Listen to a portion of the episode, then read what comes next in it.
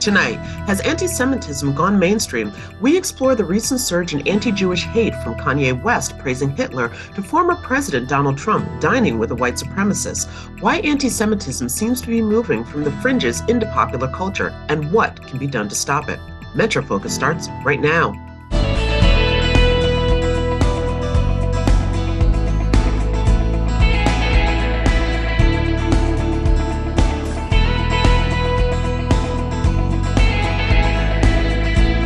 This is Metro Focus with Rafael Pi Roman, Jack Ford, and Jenna Flanagan.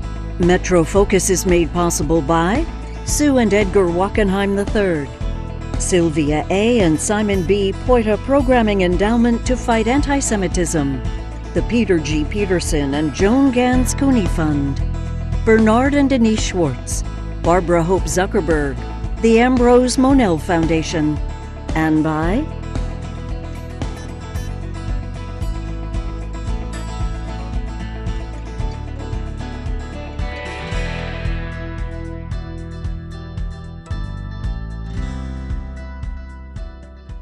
evening and welcome to Metro Focus. I'm Jenna Flanagan. Is anti Semitism becoming normalized in mainstream culture? That's the prevailing feeling among Jewish leaders and allies as celebrities, politicians, and media personalities increasingly amplify anti Semitic rhetoric or give platforms to known anti Semites. Rapper Ye, aka Kanye West's praise of Hitler and a long string of anti Semitic comments and threats is only the tip of the iceberg. President Donald Trump's now infamous dinner with Ye, formerly Kanye, and notorious white nationalist and Holocaust denier Nick Fuentes, or comedian Dave Chappelle, who elevated anti Semitic tropes on Saturday Night Live or Brooklyn Nets basketball star Kyrie Irving, who was su- suspended after sharing a link to a movie that denies the Holocaust ever happened. And they're not the only ones.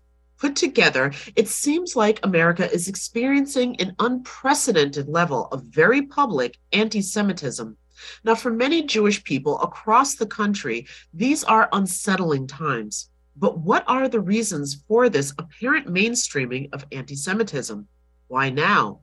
What are the consequences? And perhaps most importantly, what can be done about it? So, with me tonight, as part of our ongoing Exploring Hate initiative, examining the intersection of anti Semitism, racism, and extremism in America, are three individuals who have been thinking, writing, and working around these issues for years and are very concerned at what they see. First, we have Eric Ward. Eric is the executive vice president of the Racial Justice Organization on Race Forward and senior advisor for the advocacy group Western States Center. He has spent decades investigating white supremacist movements in America. Welcome to the show, Eric. Thank you. It's a pleasure to be with you. Absolutely. I'd also like to welcome Yair Rosenberg. He is a contributing writer at The Atlantic, and he recently wrote a much talked about piece about Dave Chappelle's controversial monologue on SNL called Chappelle Was Right. It really is getting harder to joke about anti Semitism, just not for the reasons he thinks. Yair, welcome to Metro Focus. Good to be here. And of course, last but not least, Professor and historian Pamela Nadell. She is the chair on women's and gender history and director of the Jewish Studies program at American University. And she is currently working on a book on the history of American anti Semitism. So, welcome to everyone. Thank you. It's wonderful to be with you. Absolutely. So, first, I want to, uh, Pamela, just get your take. As I was saying, on just this rise that America seems to be having with people being quite open and free with anti-Semitism. Um, what, what is your reaction to that? Janet, this is such a difficult time for American Jews, but actually for all Americans. And what jumps out at me is that historians used to call the years between World War I and World War II the high tide of American anti Semitism. I think that in the future, historians are going to call our moment in time the high tide of American anti Semitism. Yeah, your same question to you. What what is your reaction to what seems to be coming more and more normalized in terms of people feeling again quite open to talk about something that not that long ago was considered incredibly taboo? So I do think that we've seen um, an increase in the voicing of these sorts of sentiments uh, in the public square recently. Uh, but I also want to distinguish that from the notion that this stuff is new or that it, it may it's dramatically increased from before. It's often the case that what happens is, is a celebrity or a politician uh, gives voice to certain sentiments that were already out there in society, and that causes people to notice uh, and often to be upset about it. Um, so that could be, you know, um, you know, Kanye West. It can be Kyrie. It can be Donald Trump right? We've seen this again and again. But when Donald Trump, for example, uh, says something uh, that evokes um, America lesser, you know, angels, it's not new. It's not that he invented it. It's that he's he's reflecting it. He's voicing it. Um, and when you see things like the sorts of things that Kanye has been saying, he's not inventing these things either, right? He's he's hearing them. He's reading them on the internet. He's hearing them from other people. Um, he's being goaded into them sometimes uh, by other people. Um, and I think it's important to recognize that uh, we may be noticing something right now. Um, and I think this is true with racism, anti Semitism, uh, anti Muslim sentiment. Very often we notice them when there's a particular incident that catches our attention, uh, but they're, they're thrumming beneath society for quite some time before it gets to that point. Of course. Now, Eric, I want to bring you in and ask because as I was going through the intro, um, it should not be missed that of the three prominent figures that I mentioned, the three celebrities, all three are black men. Um, why is it that there seems to be, at least perhaps to the casual viewer, this either increase or comfortable voicing um, some of these anti Semitic or perhaps giving platforms to anti Semitic tropes within a community that had long been so closely tied to the Jewish community in America? Absolutely. Look, we first have to understand that anti Semitism is on the rise in the United States. The Anti Defamation League has documented uh, uh, that anti Semitism, or at least the reports of anti Semitism, are at an all time high in, in this period. Along with that, we have watched politicians uh, uh tap into anti Semitism in order to fuel political campaigns. We have watched a white nationalist movement that has engaged in acts of terror in this country with mass shootings in Buffalo, El Paso, Pittsburgh utilize the ideology of anti Semitism to justify that political violence. It is not surprising then that anti Semitism is also mainstreaming within American culture. Career Builder just put out a new report uh, based off of a poll that they conducted uh, that found that 17% of hiring managers are reporting that their supervisors have requested that they not hire Jews for employment. At the end of the day, we have to understand that hate groups aren't bringing anti Semitism into our community and into our society. They are tapping into it, and so increasingly is the American public. Why are we seeing it right now in the African American community? We have to understand the construction of anti Semitism. It was created in part to be a buffer between the haves and the have nots in a society, to misdirect responsibility by scapegoating a small minority community, uh, which are known as Jews it taps into the idea that Jews are somehow uh, uh, an other race. This is not a form of religious bigotry, it's a form of racialized bigotry. We should understand anti Semitism is a form of bigotry. And because the way it's constructed, it's most likely to appear in marginalized communities. There's a danger here.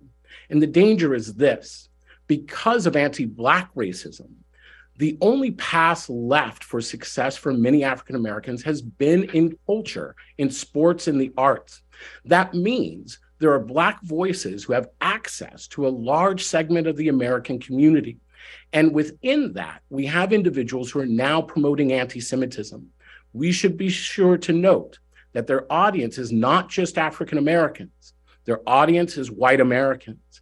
And in many of these cases, while these artists are, are promulgating anti Semitism, they are tapping into largely platforms on television, radio, podcasts, and social media that are controlled by non Jews uh, who are white.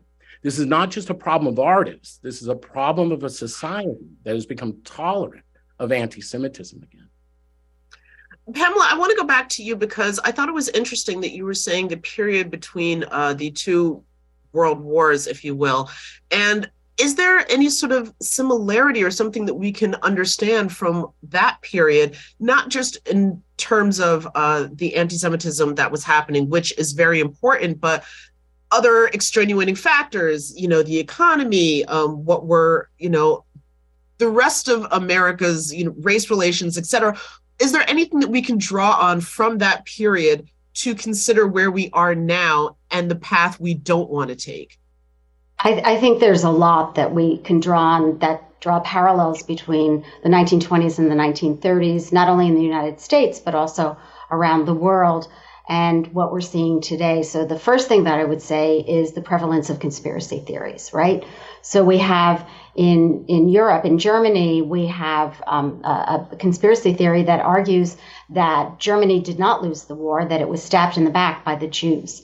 And what happens is that leads in Germany in 1923 to an attempt by Adolf Hitler to overthrow the Weimar Republic. And he's not successful in 1923, but essentially he comes to power just a decade later. Um, and he does it legally a decade later. He gets he, he forms a, a, coalition government, a majority majority government in the Weimar Republic, and then uses the laws of the Weimar Republic to shut down the republic. And we have a parallel in the United States. We have conspiracy theories that argue that the election was stolen. And, and, and we saw in January 26, 2021, we saw an attempt to take over the capital of the United States. And so it's a very frightening parallel. And there, there are many other factors as well, but that's just one of them. Yeah, I'm wondering, first of all, do you see uh, not only a parallel, but I guess uh, when people say that history doesn't necessarily repeat itself, but it rhymes, what is it that you see as being laying the groundwork for this thing that's always been there, but to be so prominently platformed in the way that it has been?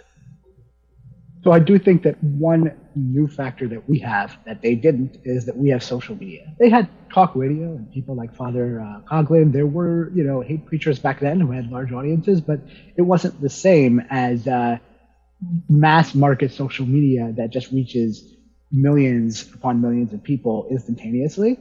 Um, especially because a lot of times people start following celebrities or artists because they're following their art, you know, or their their culture work. They weren't following it for their political opinions, but invariably you start hearing about these things from them. And sometimes they're not so informed, right? Sometimes those people have blind spots, right? They don't. Even, sometimes those they're malicious, but very often they're just ignorant because we all are in different ways about other communities. And in the past, those people didn't have a way of broadcasting and people just enjoyed them for their art, right, or as athletes or whatever it is. Uh, but now we see everything from all people on these mass market platforms, and that can lead to some really unfortunate ideas, misconceptions, and stereotypes spreading more easily in a way I think that they couldn't before. Well, with that, then, can you expand a little bit on the article that you wrote for The Atlantic? Because uh, there were several people who perhaps not being as uh, sensitive to what some of the tropes were, why Dave Chappelle's monologue was seen as problematic for a lot of people. Yeah, so I think the first thing to acknowledge is that uh, Dave Chappelle's a, a, very, very talented comedian, and his monologue was very fun. Um, and I think people listen to it. They're like, this is what Dave Chappelle always does, which is he steps on both sides of the line and he mocks everyone involved. Uh, and he sort of just lets the chips fall where they do. Um, and he would probably turn to us and say, that's, that's, that's just what I've always done. Uh, why is it wrong to, to make these sorts of jokes? And I'm not here to police comedy, but I can't explain the discomfort that people felt and I think it had a lot to do with the fact that Dave Chappelle was making jokes about anti-Semitic conspiracy theories and the ideas that Jews control this or that industry or have, you know, sinister influence around the world in different ways. And these are jokes, but when people laugh, are they laughing because they're in on the joke? Or are they laughing because they just believe the conspiracy? Um, and as society sort of splinters and as more conspiracy theories move into the mainstream, and that's not just about Jews, right? We have conspiracy theories about who won the 2020 election Um, the more conspiracy theories you have in a society, the harder it is to joke about them because you never actually know why people are laughing. And what's interesting is that uh, Dave Chappelle reportedly you know, pulled out of his own sketch show at one point and put a lot left a lot of money on the table because he was doing a sketch in which he was sort of they were performing a caricature of a black man and he saw a member of the audience who was white and he thought the guy's not laughing with me he's laughing at me right? He's laughing for the wrong reasons. And that made him uncomfortable. He felt i can't do this.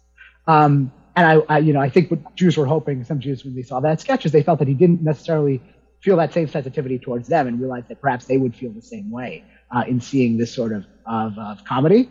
Um, but you know, it's a really difficult thing. And the fact is, is the reason why his joke didn't land so well um, with people is because the culture around the joke was different, right? You change the culture, and then the joke becomes easier to make, right, and easier to receive. Um, and so I think sometimes we can get a little distracted by uh, a comedy routine when we should be probably focusing on the bigger picture issues, um, right, that made that land in the way it did. Eric, you know, one of the things that uh, we've heard that have come up is this uh, notion of controlling, controlling this industry, controlling that industry, et cetera, when uh, at least American Jews are a very small portion of the population. So, why, for such a small group of people, do these kind of tropes persist? Is it because there's perhaps something there, as some people feel? Or is it because people might be more sensitive to notice members of a small group within um, an institution or within a system, et cetera. Absolutely. We should understand, right, that when we talk about crime in the United States, that what comes to mind for most Americans are African American communities. That is because of things like TV shows like Cops, right? And decades and decades of racism that has created an unconscious bias. We know that unconscious bias happens each and every day, whether we're talking about racial profiling by law enforcement uh, or in a department store. In the same way, we also understand that there are black caricatures that are also racist. The idea somehow that black people are dominating uh, uh, athletics, right, and, and sports uh, because of a racist caricature rather than the understanding that systemic racism in the United States historically left very few pathways for the black community to obtain success. And sports was one of them. And that is why there is a, uh, a, a number of African Americans who are involved in the sports industry. Now, look, the same form of racism called anti Semitism created limited paths for the Jewish community as well. And one of those was within arts and culture. But we have to understand Jews do not control the media in the United States. That is controlled by white folks primarily in the United States. But Jews are focused on in the same way that Black people are focused on when it comes to issues of crime. And that's what makes it so dangerous. It's that unconscious assumption right, of these tropes and stereotypes of Jews controlling the world, controlling politics, controlling economics that have real impact. We think it's just the Jewish community that's impacted. But let's remember the victims of anti Semitism in Buffalo were African American, and so were they in Charleston, South Carolina. David Chappelle is a comedian, and he does what comedians do. We understand that. But NBC has more responsibility to our communities. It should understand that we are functioning in a time where hate crimes are at an all time high. And many of those hate crimes, particularly mission directed hate crimes, are fueled by anti Semitism. And we simply have to be more responsible. And that's what we're not seeing. David Chappelle does what David Chappelle does, but the rest of us need to be responsible members to our community. And until we step up in that way, Anti Semitism will continue to impact the Jewish community, but it will, it will continue to impact all of us and it will rip our communities apart. While we're focused on anti Semitism, we should still remember that it's distracting us from real issues. While we have to fight anti Semitism, we're ignoring the issues of employment, housing, health access. We're being distracted from real inequality. So we take on anti Semitism so we can get back to the work of building a fair and just America.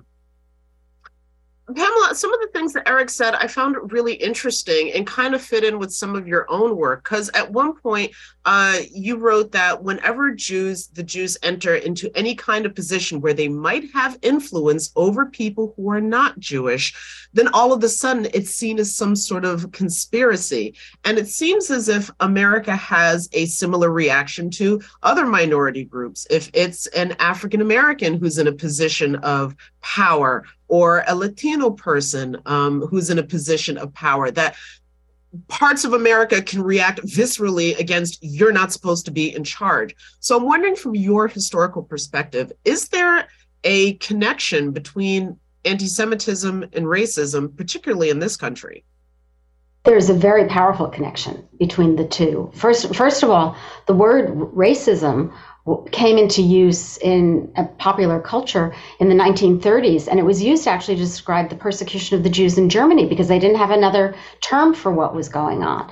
And as Eric talked about, the Jews were racially typed. That idea about racially typing the Jews goes back to the 19th century, to the invention of the concept of anti-Semitism, which doesn't isn't based on anything that's real, because the idea behind it is that the Jews were Semites, that they were uh, part of the peoples who came out of the Middle East, and that the, it comes out of this notion that there are these languages that are called uh, Semitic languages, and Hebrew and Arabic are two Semitic languages. And then in 1879, when they create a league for anti Semites, it's because they want to explain something new in terms of Jew hatred. And how do you explain something new in terms of Jew hatred? Because it's not it's not supposed to be Christian based any longer. It's supposed to be based on the fact that the Jews are racially different. So what we're seeing in the United States today is that we're seeing, and I think this is coming from the African Americans, that the Jews are being are being castigated for being sort of the ultimate whites, the ones who are in power, the ones who have control. And meanwhile, from the white nationalists, what we're seeing is that the Jews cannot replace them. The Jews are passing as white, and of course, they are the real whites. And that actually leads quite perfectly into what was going to be my follow up question is uh, when you talk about how the Jews were set aside as a different race almost, that for a lot of African Americans, there's just the vision that Jewish people are just a different kind of white people. But so again, I ask, where is like who does that kind of division benefit? And so Yair, I'll go to you. Yeah, so there, there's a, I think, a broader misconception. It's not just held within the Black community; it's held among many communities that the, the Jewish people are, are white people, and that has to do with perhaps the Jews that they, they saw on TV, right? They saw Jerry Seinfeld, right? They saw particular people who uh, who look white, and so they said that must be the entirety of the Jewish community. But it's it's reductive in multiple respects. First, it just erases you know, entire swaths of Jews who are Mizrahi, Sephardi, uh, Jews of Middle Eastern and African heritage. Um, there are many, many Jews of all different hues, and uh, they have their very important stories, customs, and traditions. Um, and when people make this sort of claim, they they just sort of erase some really important uh, people from the Jewish story. Um, but also, of course, um, if you like turn, say, an intersectional lens on Jewish identity, you would look at someone like me, an Ashkenazi Jew, and obviously, as a white person. Um, I get treated in various situations like a white person and get certain benefits, right, that somebody with darker skin would not, right? Say, uh, you know, in policing, right, in various other respects. Um, but at the same time, I'm Jewish, which makes me uh, one of the only white people where I have to worry that someone's going to shoot up my synagogue, right? A white nationalist will shoot up my synagogue, right? So at the intersection of being, you know, an, an Ashkenazi white Jew and um, being uh, a Jewish person in America, unique things happen, right? And it's not one or the other; it's both. Um, and it's sometimes very hard for people, I think, to recognize that both of those things are going on at once, right? And that a community can be both empowered and embattled at the same time, right? That this is also very hard for people to grasp and hold in mind at the same time. Um, but I think that if we can introduce a little bit of complexity into our thinking, not only will we be better off in the conversations we have, but I think people will be a lot less confused. I think a lot of this conversation stems from confusion because people don't know enough about Jews or the Jewish experience or Jewish history uh, to understand um, that just saying, oh, Jews are a bunch of undifferentiated white, often typed as wealthy people, right, simply doesn't accurately describe the community or their experience. Uh, and once we move past those sorts of stereotypes with, with, the Jewish community, as with any other community, we can you can have much more interesting, healthy, uh, and valuable conversations. Well, we've got about two minutes left, but when it comes to addressing this, uh, combating it, what are the things, and I'll go through each uh, guest here, but what is something that you can recommend that everyday people do um, to step into what can often feel like an incredibly uncomfortable space, especially perhaps with someone you might have a close or intimate relationship with? And Eric, I'll start with you. Yes, really quickly, what I would just say is we should understand, right, that this anti Semitism left unchecked, right, will rip apart a Black and Jewish coalition building uh, in this country. Uh, it will create the conditions uh, uh, that make it harder to achieve the things we want in a society fairness and equity and opportunity. What can we do? I think we can do two things. We can condemn anti Semitism because it is a form of racism, and we should condemn all forms of racism. The second is to learn more about anti Semitism. We have to learn more than just about the Holocaust. Imagine if the totality of all we understood about anti Black racism, right, in this country was through the lens of lynchings. We're missing huge segments, and the responsibility is on non Jews, particularly the Black community. Right, to get better on this issue. So we're not being wedged against one another. The real focus is the fight for equality. And we do not get there by denigrating other communities through other forms of stereotypes and bigotry. Uh, very quickly, I agree. Both Yair and Eric talked about the importance of education. One of my students told me that before he studied anti Semitism at the university, he would have laughed at Dave Chappelle. After, after uh, studying a course on anti Semitism, he didn't find it funny at all. And I think that's an important note to leave it on.